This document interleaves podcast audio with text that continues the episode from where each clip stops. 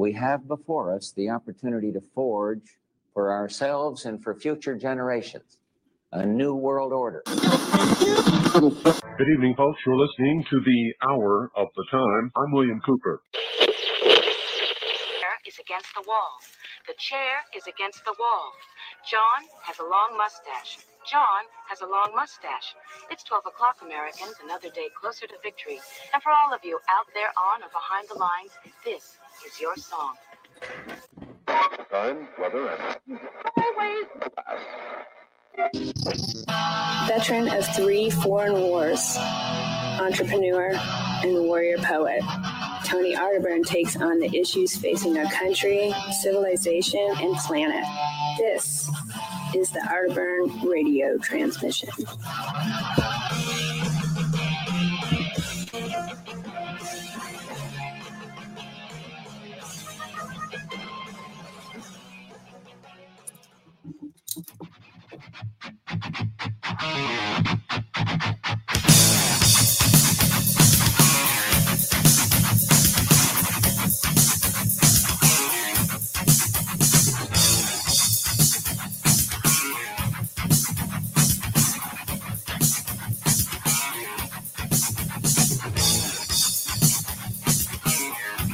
Parapolitics and precious metals, weapons grade truth, cutting edge counterculture conservative radio. Even though there's nothing really I want to conserve anymore, I bring that up all the time. Well, welcome to the Arterburn radio transmission, ladies and gentlemen. We're broadcasting from deep in the heart of Texas here at my uh, my Denison, Texas location. And uh, of course, I've got Beans the Brave on my lap to help me uh, knock out this transmission today. I I debated. I've been so busy. I, I debated should I go live. I need to. I tell the people every Friday I'll be here, and of course you are my support group and helps me uh, have the strength to broadcast in defiance of globalist goblins, the neocons, the New World Order, and the Build Back Better, Biden, Beelzebub, Baphomet, Bilderberg, Bohemian Grove Bankster Bunch. It's Friday the 13th. 2023. Wars and rumors of wars, ladies and gents, and the quickening, whatever this is, this process is, this fourth turning, uh, all the signposts are there. And we're going to get into that a little bit today, just a discussion with you. I mean, I've got some stories, I've got some headlines. We're being bombarded with a massive amount of mind warfare psychological operations, different opposing sides, factions trying to capture you with the fulcrum of their their psyops, putting you into to different camps. Do you support this? If you don't support this, then you're over here with this. It's a reckoning, ladies and gentlemen. And we're going to get into that today. You know, I talk about war a lot here on this show. We've uh, we've been talking about World War Three because of the invasion of Ukraine by Russia. Uh, I've told you the history leading up to that. And of course, the mainstream media doesn't care about history. They don't care about the past. It's what's happening now. There is no past. There is there is nothing. There's no events leading up. There's no cause and effect. There's nothing. So either you know you're going to be on whatever side. You have to just choose. You have to see. You have to see the images, and you have to get emotionally involved. You have to call for war. There's no time to investigate. There's no time to ask questions. It's march to war now. And what I've learned in my life is that that is dangerous because the last thing you want to be is a pawn in somebody else's game if there's no context to what's happening, and of course, yeah, I mean, nobody can excuse brutality, terrorism, murder. We're not we're not going to excuse any of that. This isn't BLM. I'm not going to I'm not going to talk about uh, the heroism of the paragliders who, you know, jumped into and flew into soft targets and killed civilians like cowards. We're not going to do that, but we're going to talk about context to all of this? What's happening? Are we getting dragged into a a third world war? Is this the kickoff? Was it Ukraine or was it all of it? It's like I was telling my son yesterday. He was like, "Is this the lead off to World War III? I said, "We're already in that, son. It started when most all of the governments, if not all of them, on planet Earth went in lockstep in 2020. That's a term from the Rockefeller documents on lockstep. They went in lockstep and war against their own people with COVID 1984. Now we're talking about something different. We're talking about kinetic warfare, opposing factions. And if you don't have a sober look at all of that, you're going to be captured in this mind war. The last place you want to be, not having your own thoughts. You ever watch a documentary? If you haven't, you should. It's called The Fog of War. Has uh, former Secretary of Defense Robert McNamara, but obviously before he died. But he was it was later in life after he'd been. I think he was. I think he headed up uh, the IMF and worked for some other multinational corporations after he was done uh, during the Kennedy and Johnson administrations. Of course, he was the uh, one of the smart boys. Uh, he worked for Curtis LeMay in Japan uh, in World War II, and they would do all these, you know, statistical bombing uh, uh, plans. He would get, you know, do the math out to the, and I think he worked for uh, the Ford Motor Company when Kennedy hired him for Secretary of Defense. So, so they bring him into the studio decades later to talk about his experience as Secretary of Defense in the, the Vietnam War. Of course, he was uh, he retired under Johnson, but the damage had been done. And if you watch that documentary, he talks about the fog of war and he talks about how they really didn't understand. They thought they did. They thought they were the smartest, smartest in the room. They really didn't understand what they were dealing with. He went and met with some of his counterparts let years later in Vietnam, his enemy, and talked to them about uh, what they how how he saw the war you know, the domino effect uh, of communism spreading globally. Because if they we didn't do something about the communists, um, you know, there the whole world would go communism, and they would be influenced by China. And this Vietnamese counterpart says, "Didn't you read your history?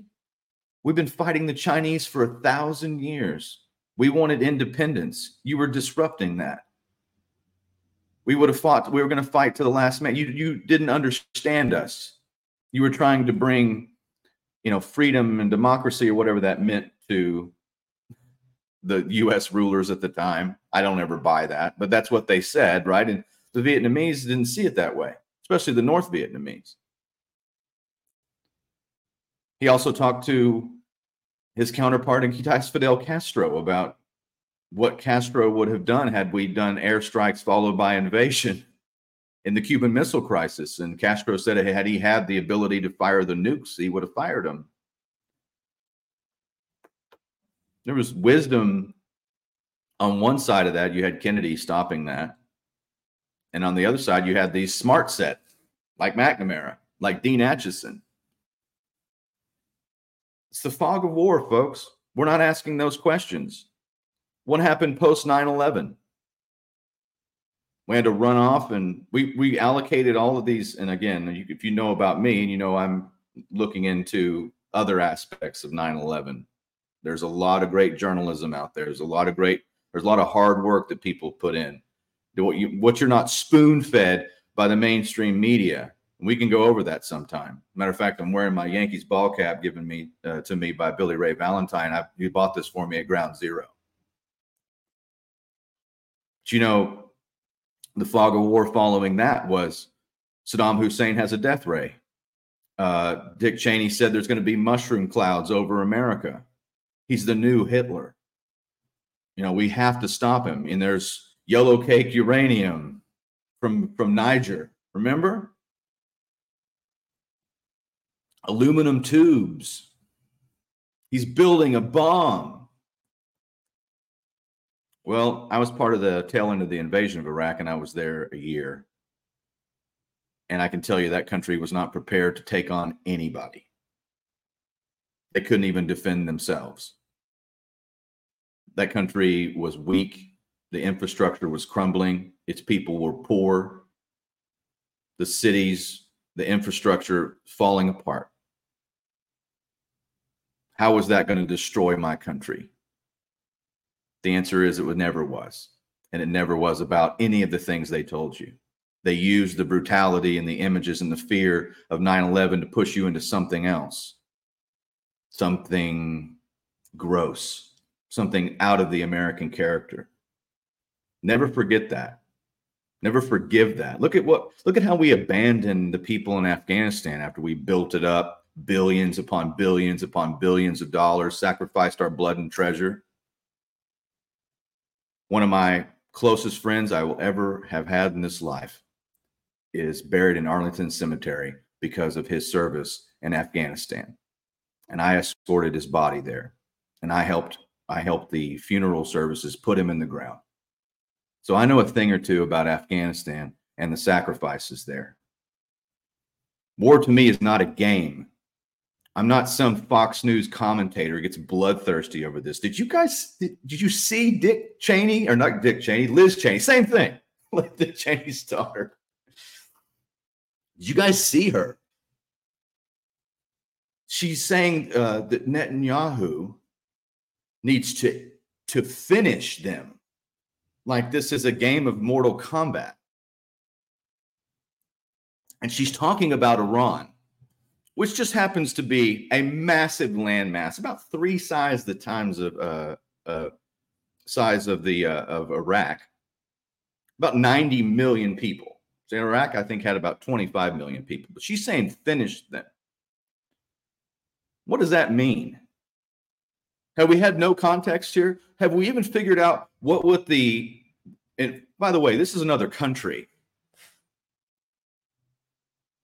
I mean, if Paraguay was attacked, uh, uh how much? How much out? See how the the media is so influenced by certain regions. Like we we know, I know for a fact that the Yemenis, Yemen, has had a genocide,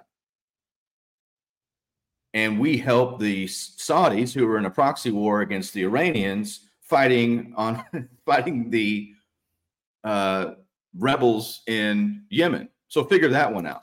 But we spend a lot of money and there's a lot of blood and treasure in Yemen, but you don't have cameras on that. But we're all looking at this, and there are some horrible things that have happened. But you know, I just read the the the uh, blurb on Drudge that the Israelis are giving the people in Gaza at the hospital two hours to evacuate the entire thing. So, like, if you're hooked up on intensive care and you know if you got any of the people in the hospital they got two hours to get out. They're clearing the whole thing.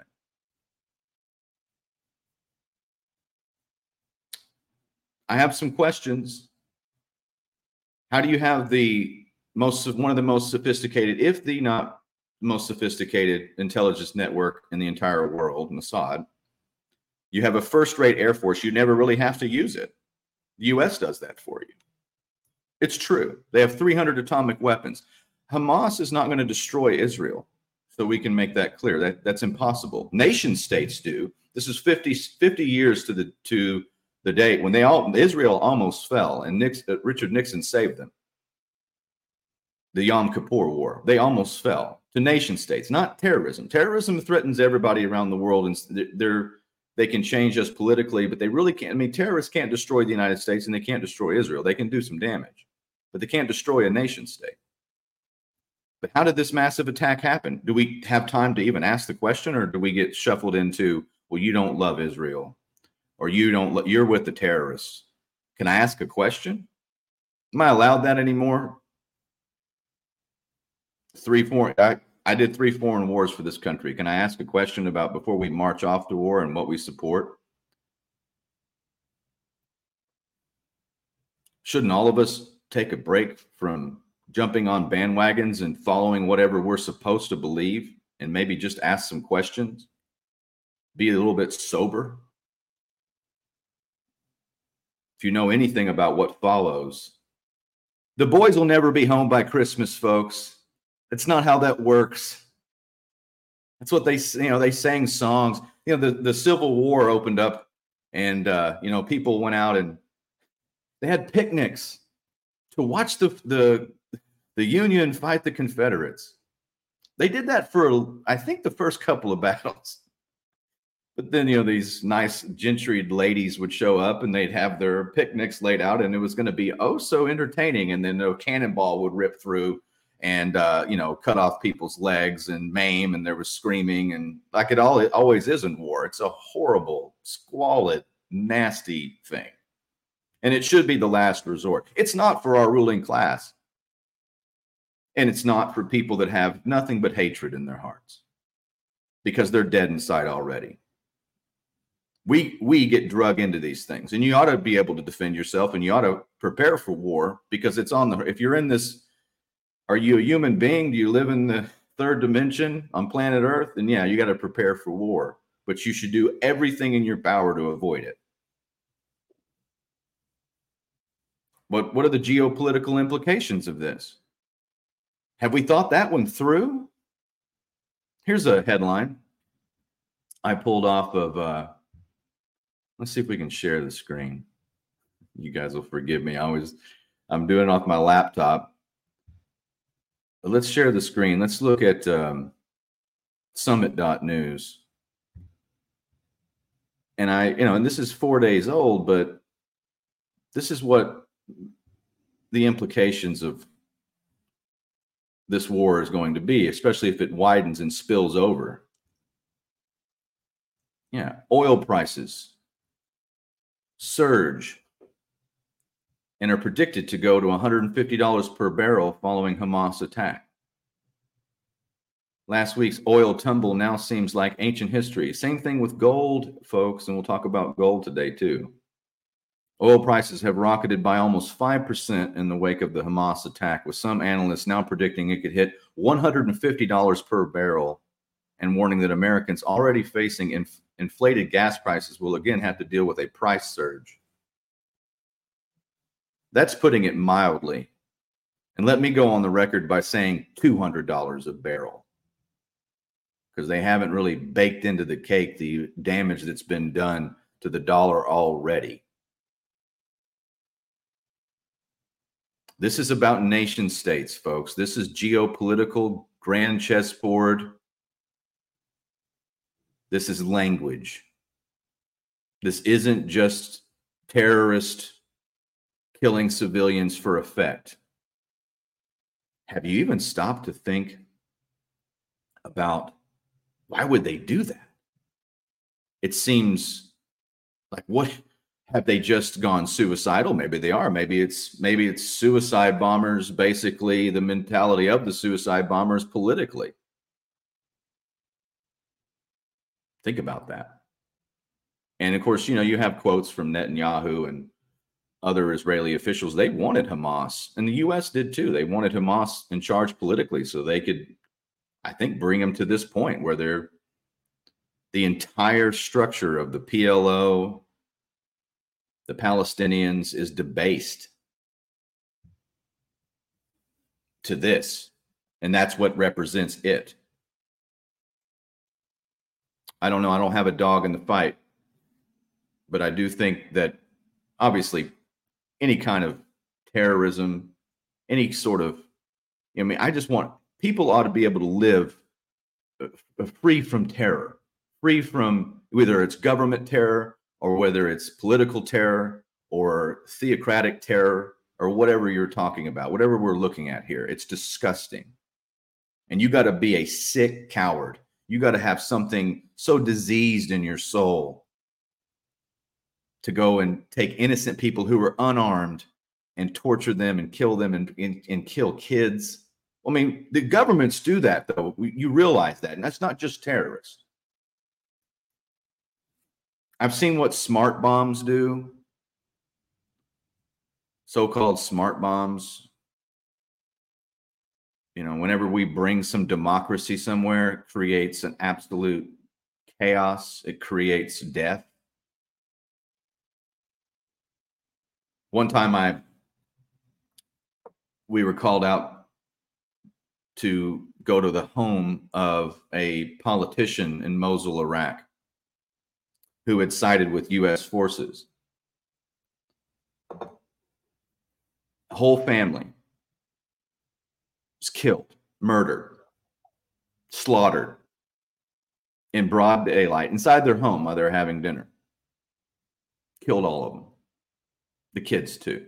This is the the terrorists, the freedom fighter, whatever you want to call them, right? Whatever political faction you're on, they're probably somewhere indirectly funded by our own intelligence, by somewhere, or a banker.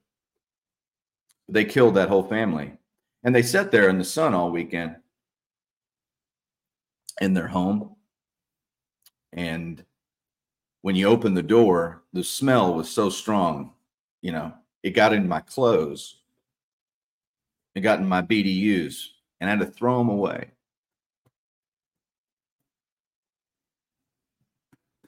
But all means, let's rush off to war. You're you're tough on Twitter. You're tough on Facebook. Be careful of that language. There's not a lot of wisdom in it. I'm I'm sick of these headlines. You know, it's Friday the 13th too. We didn't even talk about history. I got Beans by me. I, I shut the door, Beans. It's aesthetically not pleasing. He's like, but the bed is in there. At least you got you guys get a, a shot of beans during the show today. yeah, let's. I you know okay. Well, so we'll break from war for a second, and we'll go back into headlines. But it's Friday the thirteenth. We didn't even go into it, and it's in October. And I have a funny story about that. I was uh, meeting with my new social media guru. Uh, it's Maddie. She works in Branson doing a great job. And uh, I was having breakfast with her, and the waitress had a tattoo of Friday the 13th on her arm. I don't know, I didn't see it, but Maddie brought it up. And I said, Well, you know, you have a Friday the 13th coming this Friday. This is on, I think it was this Monday. the lady says, Yeah. And I said, You know the history of that. And as soon as I said those words, and I was going to tell her the why Friday the 13th is an unlucky day, her eyes just glazed over. I realized that might be like some of my audience. That might be some, and, and like in real time, just not interested in like my history or whatever, uh, whatever facts were rolling around in my head uh, from years of you know reading obscure history and stuff. Matter of fact, I, when I ran for Congress, somebody I had a nickname and I didn't know it. I finally asked the guy. I said, "He gave nicknames to everybody." I said, "What's my nickname?" He said, "Oh, you're Tony Artifact." Because you uh, you just dig up the past. But the the history of Friday the Thirteenth, and it was October thirteen oh seven, Friday, obviously. Uh, it was the the King of France and the Pope, just uh, Philip the Fair of France and Clement the Fifth. That was the Pope, and they raided all of the outposts of the Knights Templar simultaneously all over Europe because the Knights Templar became a major banking consortium, the first international multinational corporation, really. You know, they were the the knights that protected the roads into Jerusalem during the Crusades, and then they occupied King Solomon's temple. There's all sorts of lore around them and what they became and what happened to them. Uh, but that's why Friday the 13th is an unlucky day.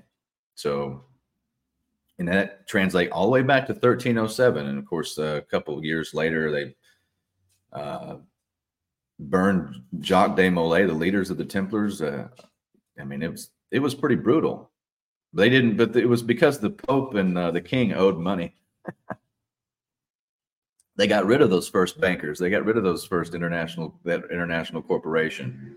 And some people think that's why the and they fled to places like Scotland because you have Rosslyn Chapel and uh, you have um, well, some people think they went even as to uh, to America. Some of those writings are in some of the uh, the documents that were later found.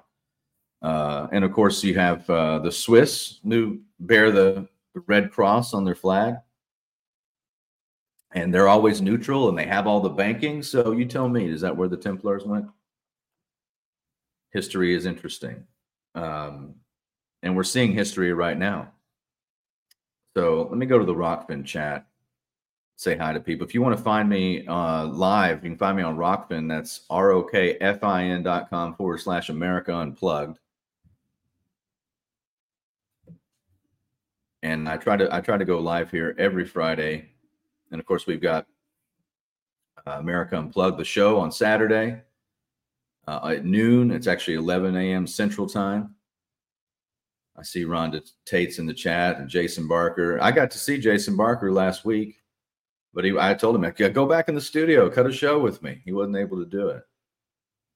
There's Riley. He says, I remember saying war is hell. It certainly is.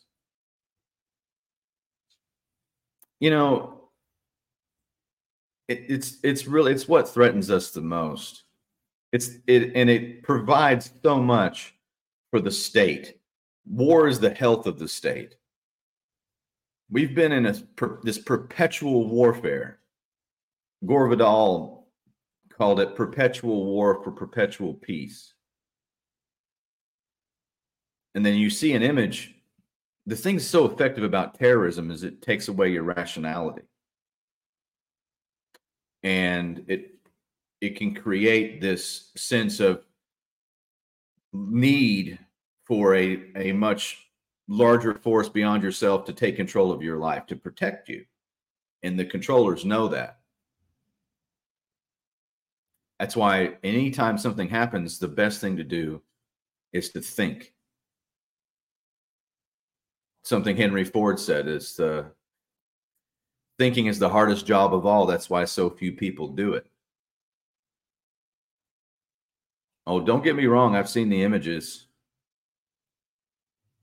I know exactly that gut reaction, destroy. I understand that's in there. But somewhere along the way, you have to step back and ask, "Who bono? Who benefits?" You know, like what's what would be a rational, proportional response to something? How do you keep it from happening again? But unlike you know a normal investigation, we never had that in this country. Like 9/11, um, raise your hand if you can tell me who got fired because of 9/11, the most catastrophic security failure in the history of the U.S. Was there an investigation on how the uh, hijackers could have known to get NORAD to stand down, or that they were going to be running simulations like Vigilant, Vigilant Guardian and Able Danger at the exact same time?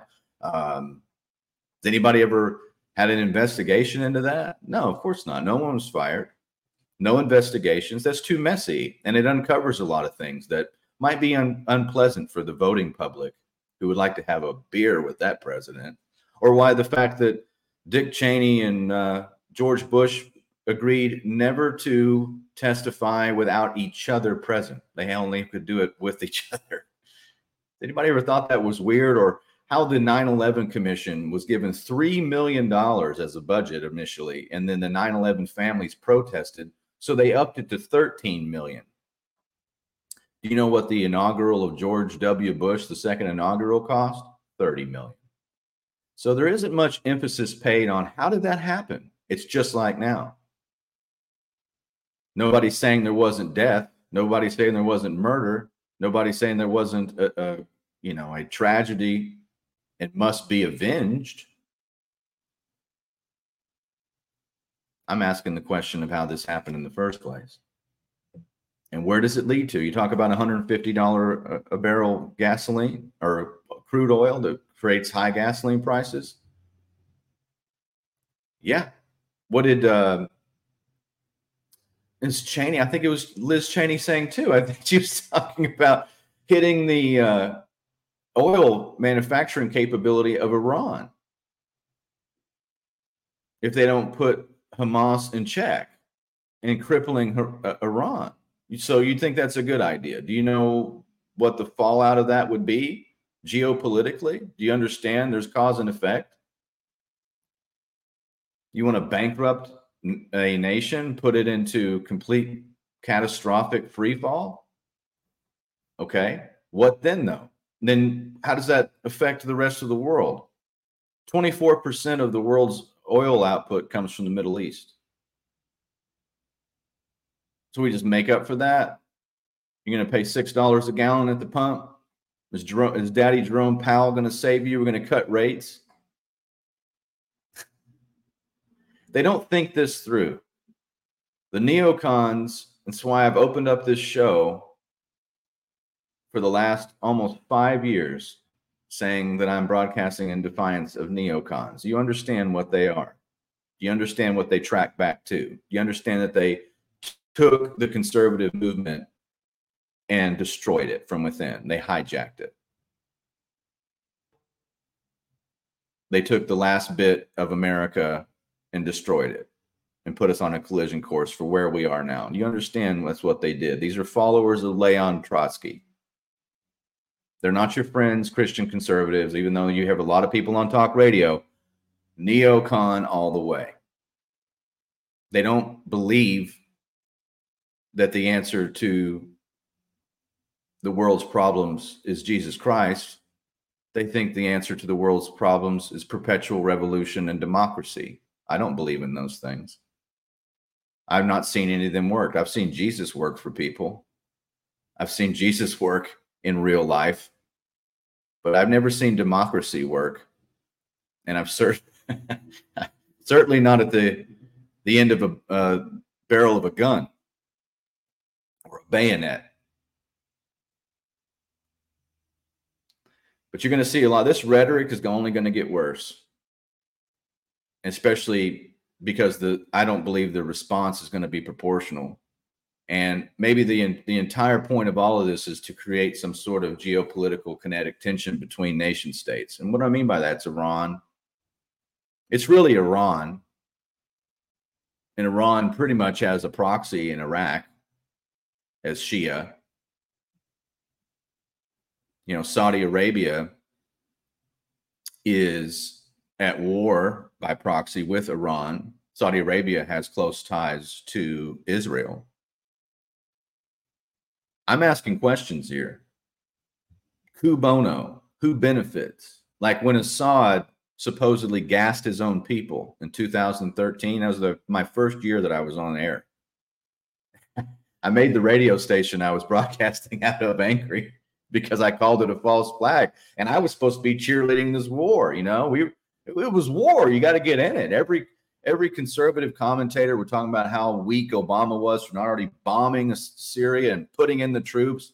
You know, Lindsey Graham was going to be running for president later. Uh, in about a year or two, he would call for 200,000 troops and we got to put them into Syria or they're going to kill us all. Or he actually said, they're going to kill us all if we don't get over there. And we never really got over there per se, and we got. Um, I mean, well, Trump ordered them out of there, I think, ten times, and they just stayed or went back in. But yeah, Assad had supposedly gassed his own people, and I thought, no, that can't be right. That doesn't make any logical sense. And it turns out that I was right. A lot of good journalism on the ground showed and expose the white hats for what they were. They're just agents of the West and the Five Eyes intelligence and Israeli intelligence, US intelligence, trying to create an environment where we give an excuse to go in. There's a there's a lot of sophisticated games that are played. They, they did it sloppy in Syria, but they tried it multiple times. He's gassing his own people. But he was winning. Why would he do that? That's what I kept asking he's, you know, Hillary Clinton ran into. I, I still I still can't absorb this mentally, and, and that that most people it went over their head watching the presidential debates. Hillary Clinton was was saying that when she was going to be president in 2016 2017 that she would create a no-fly zone in Syria so that Russia couldn't hit Al Qaeda and ISIS and we would shoot down Russian aircraft if they violated the no fly zone. So we would potentially start a nuclear exchange to protect the people that supposedly brought down the buildings on 9 11. Our mortal enemy. Do you realize how schizophrenic and crazy that is? So when I ask you to step back for a second and maybe not be so anxious to see blood and bombs and gore, you know maybe there's maybe there's something to the bible you know uh, i remember jim rohn one of the great you know spiritual and i think motivational speakers of all time is a very very good man. I listened to him growing up and he said do you know why um, god said that uh, vengeance is mine? He says because he wanted it all to himself some things aren't ours. I I just caution. I, I this red flags going up everywhere because we're in a season of war. I mean, you can go biblically, but man's always at war. We're uh, in a fallen state. That's a, like the lowest point where you just say, "Well, we have to fight and kill." And like I said, I I think it's a, I have a nuanced view on it. I think you have to train. You have to know how to. I told my son, you have to. And when he was a little boy, I was like, you know how you have to have the two H's in your as a man. You got to be able to hurt people and heal people. If you can do one but not the other, you're incomplete. So you have to be able to defend your position. You have to be able to defend those you love. You should always train as a warrior, but that's the last resort. And the reason is is because history doesn't bode well for those who fight perpetually or those who engage recklessly in wars. What's the latest from the Third Reich? How the Blitzkrieg worked out? Oh, wait, it didn't. Or what about the Japanese? You know, what about Pearl Harbor? Was that a mistake? Was it a day of infamy? Yeah. But just like, you know, the media is comparing this to Pearl Harbor and 9 11, I agree with them because both of those events have strangeness to them. Like if you look at the history of FDR being forewarned about the Japanese attack, and it's folks, you need to go get the book Day of Infamy and my you know, any writings by my friend James Perloff. You want to have your eyes open to the real history of what led up to Pearl Harbor. Yeah, the Japanese attacked Pearl Harbor. It's not a false flag.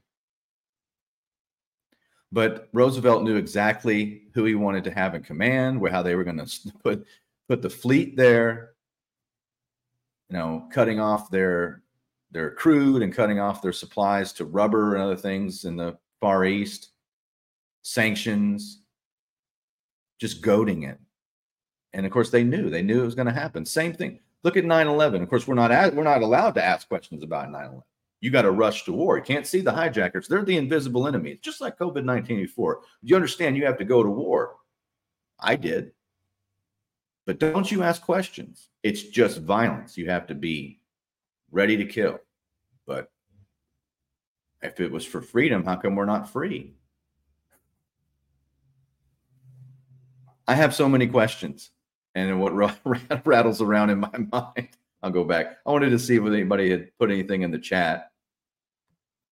Because I know you guys are always. Well, we got a pretty active chat today, and I didn't say hi to, to any word. Thanks for being here. Uh, Arbon T is also in the chat. I appreciate you guys. I'll get to some more. Uh, I'll get to some more. that, we're not going to have that happen on air, Jason Barker. Not, not in. You know what I, what I'm talking about. Beans is the best dog ever. Jason Barker says I'm an intellectual Indiana Jones, but way more buff. Well, thank you. Um, I need to. I need to get some kind of. I love the theme song to Indiana Jones. I always used to when I was a kid and I'd see the the plane going across the map and it has a little trail going behind it. How long that was, and you know, I just I thought I'll have an adventure. I'll get out there someday. I just didn't have the hat. All right, let's get into some more headlines. Yeah, this this is one from Economist this okay you know when i talk about before uh, you know leading up to all the things that we're experiencing now economically i'd say okay and I, I don't i can't be the originator and i won't take credit for that but i thought there should be a fund for everything that jim cramer does you do the opposite you know for mad money. Like there should be okay he just said the economy's sound. He just said such and such company looks good. He's you know doesn't like gold doesn't like bitcoin but he loves you know x amount whatever stock you know whatever. And i would say okay now it's time to do the opposite because these these guys never get it i remember being 28 years old before the uh, 2008 2009 crash and tarp funds and the great recession and all that you know the big short and i remember thinking i had a i had a small real estate company and i was running a convenience store and it was a high volume convenience store. And I kept seeing the price of fuel going up and up and up and up. And I was in the back office and I knew how much how much of the credit card fees go to the bank. You're talking about three, four dollars uh, a gallon. You're looking at uh, fees going to the bank, who has no investment, no infrastructure. They make more than the gasoline retailer. And I thought they love this. They're going to keep goosing this until the end. And they did. And what it, the implications of that, though, is that people had to decide if they were going to pay their mortgage payment, which were subprime, and pay their credit card bills with high interest rates, or pay for gas to get places. And they chose gasoline. Something had to give. And it created this ripple effect, and the entire bottom dropped out of it. There was people that knew that. But none of the financial wizards, none of the people on the, the mainstream, and I at 28 years old was going, oh, I started pulling the plugs on stuff like this isn't going to work. Just gut level. I started buying books. It's funny. I just have this affinity for pessimism in the broader scope of things. But on a personal level, I'm not a, I call them Eeyores. I'm not an Eeyore. I'm not a pessimist. I always try. I'm always a eternal optimist when it comes to, you know, doing what I think God created you for was to create. But I started looking at that and I thought, man, I, and I, that's when I learned to trust myself. I go past, I was look, going to the bookstore, I find books on that would hint towards, you know, what to do and the economic crash is coming. I started buying those type of books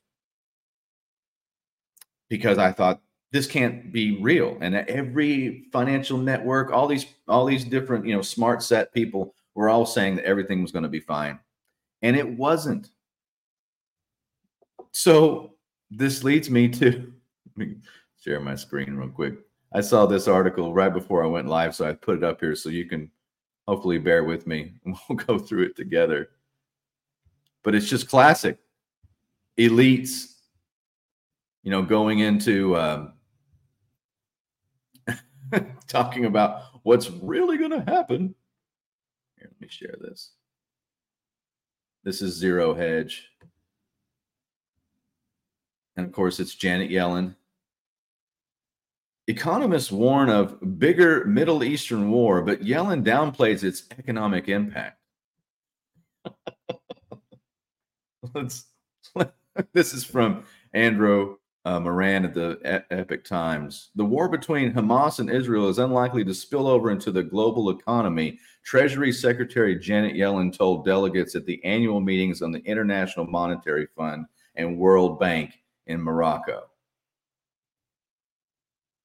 Despite the initial volatility in global financial markets on October 9th, investors have largely dismissed concerns that the latest conflict in the Middle East will impact the international economy, pricing, in, or in various scenarios. Ms. Yellen does not think the events will result in anything, quote, very significant for the global outlook.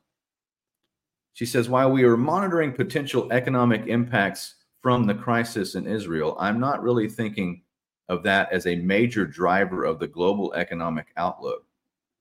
Thus far, I think we've seen anything suggesting, thus far, I don't think we've seen anything suggesting it will be very significant.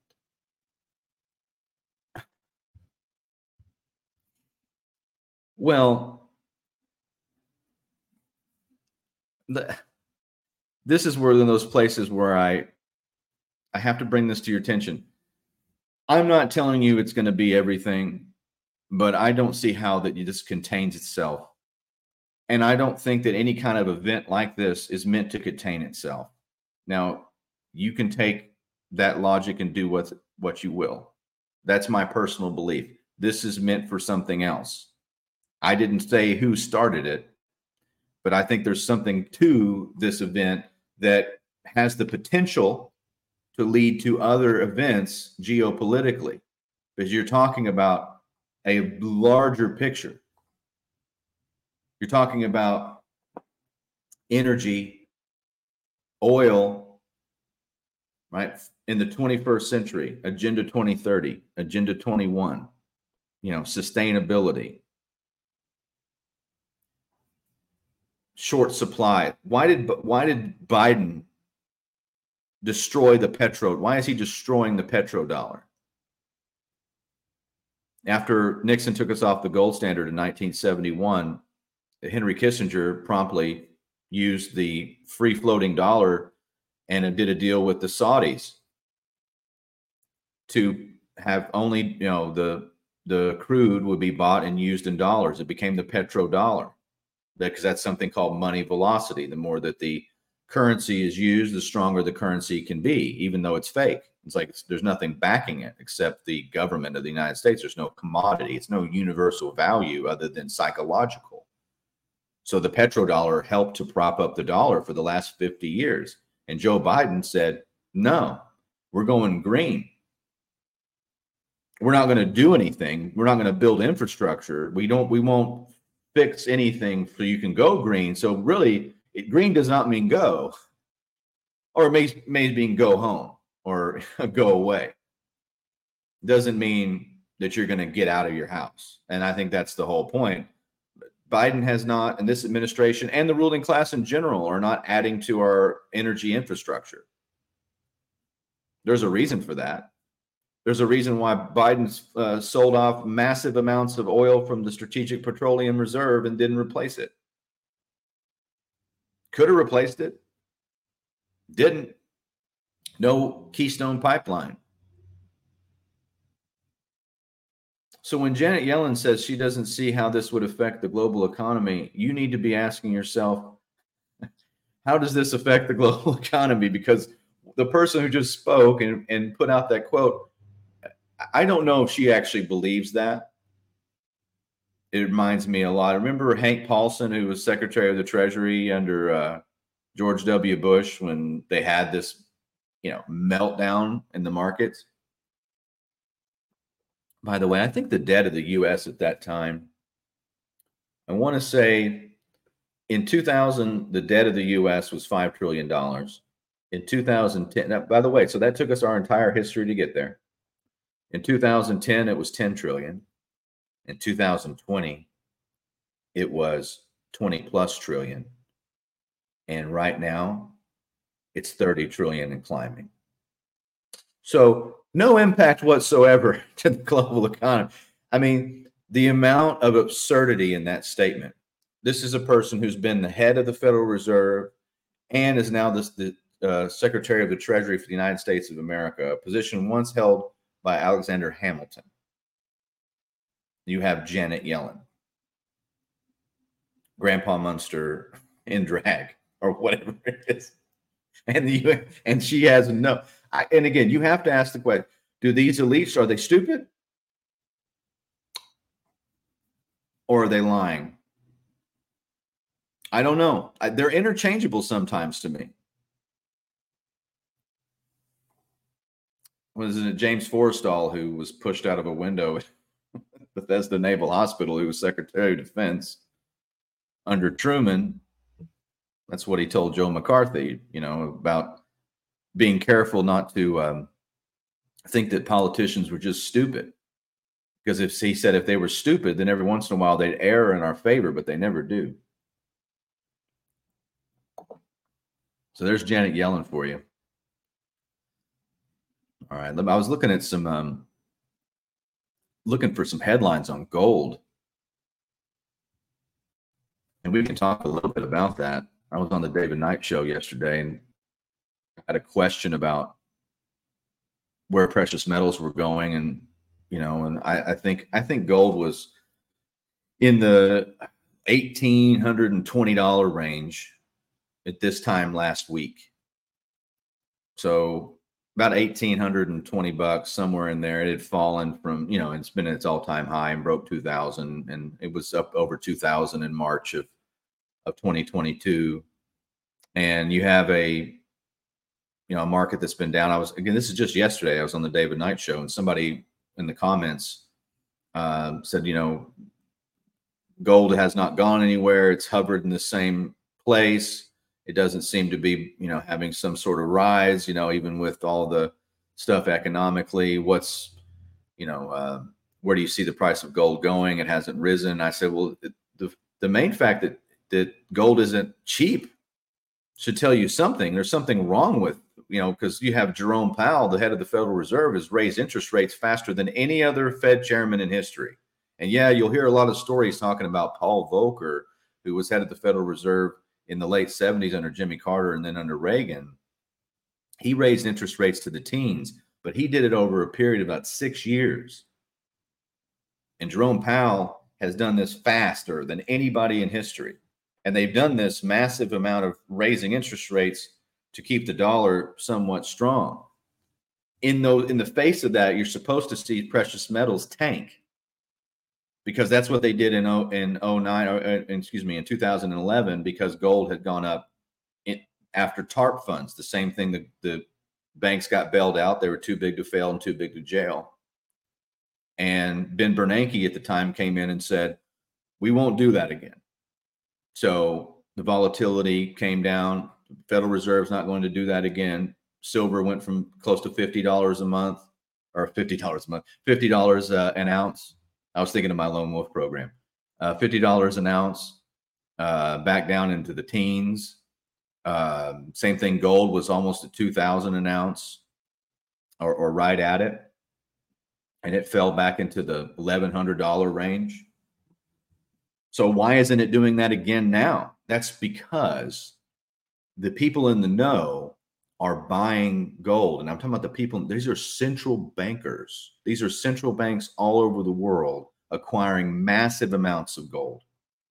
Massive, breaking records since the records were kept in the 1950s. There is a central bank not buying gold. That's the US.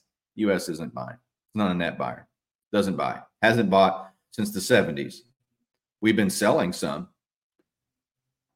but we we're we're not adding to our gold reserves like other central banks are because our dollar is at war with that. It's at war with gold. It's at war with value. It has to be. They cannot coexist really. Not not if there one is one has to be dominant over the other, and the dollar is going to lose that war. And so, in the face of volatility, and get to my point, uh, gold was at eighteen hundred and twenty dollars last week or so. Let's share the screen real quick. Let me. I want to put you on goldprice.org. Let's let's share the screen and let's look at the price of gold. It's important to go over.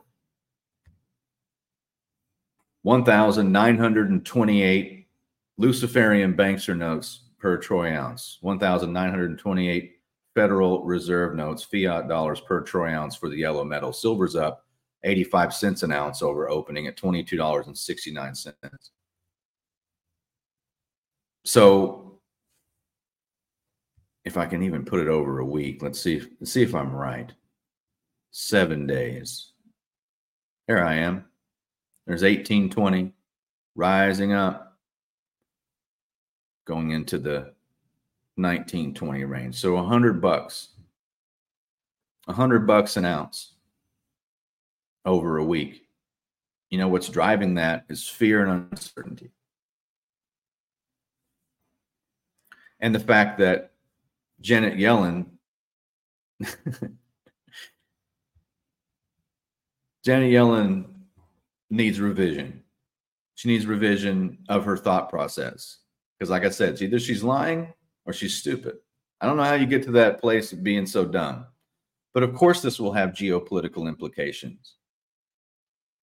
It's too strong of a thing. It's not just one, not a, not a bus that got blown up. This is a major operation.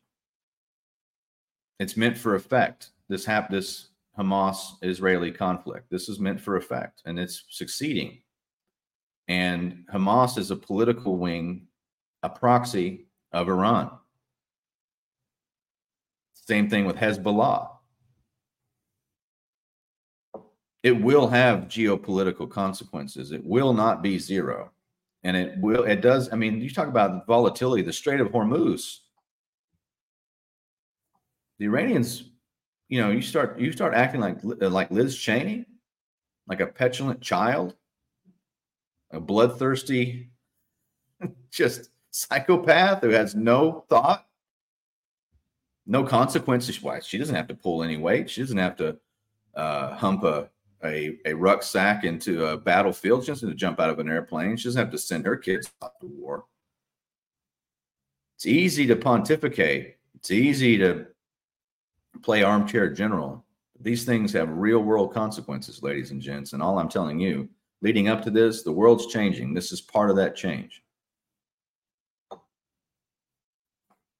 It's a full on spiritual war, it's a war of the mind. And the best thing we can do is work on ourselves, take care of our families, take care of each other, be a good example, and think. Oh, I think my son's home. I think my son just came. Oh, he could have got on the show. Anyway, we got about 30 seconds. Uh, guys, go to wolfpack.gold and check out the subscription service that I have. You can afford precious metals. If you think you can't, you certainly can. Uh, wolfpack.gold, you get $50 a month, gets you started, and we deliver them nationwide direct to your door. Wolfpack.gold, watch wolfgoldandsilver.com, uh, arterburn.news. Go subscribe to the show. Paratruther, new Paratruthers coming out soon. I appreciate each and every one of you. Have a great weekend from Beans the Brave in Houston from myself. End of transmission.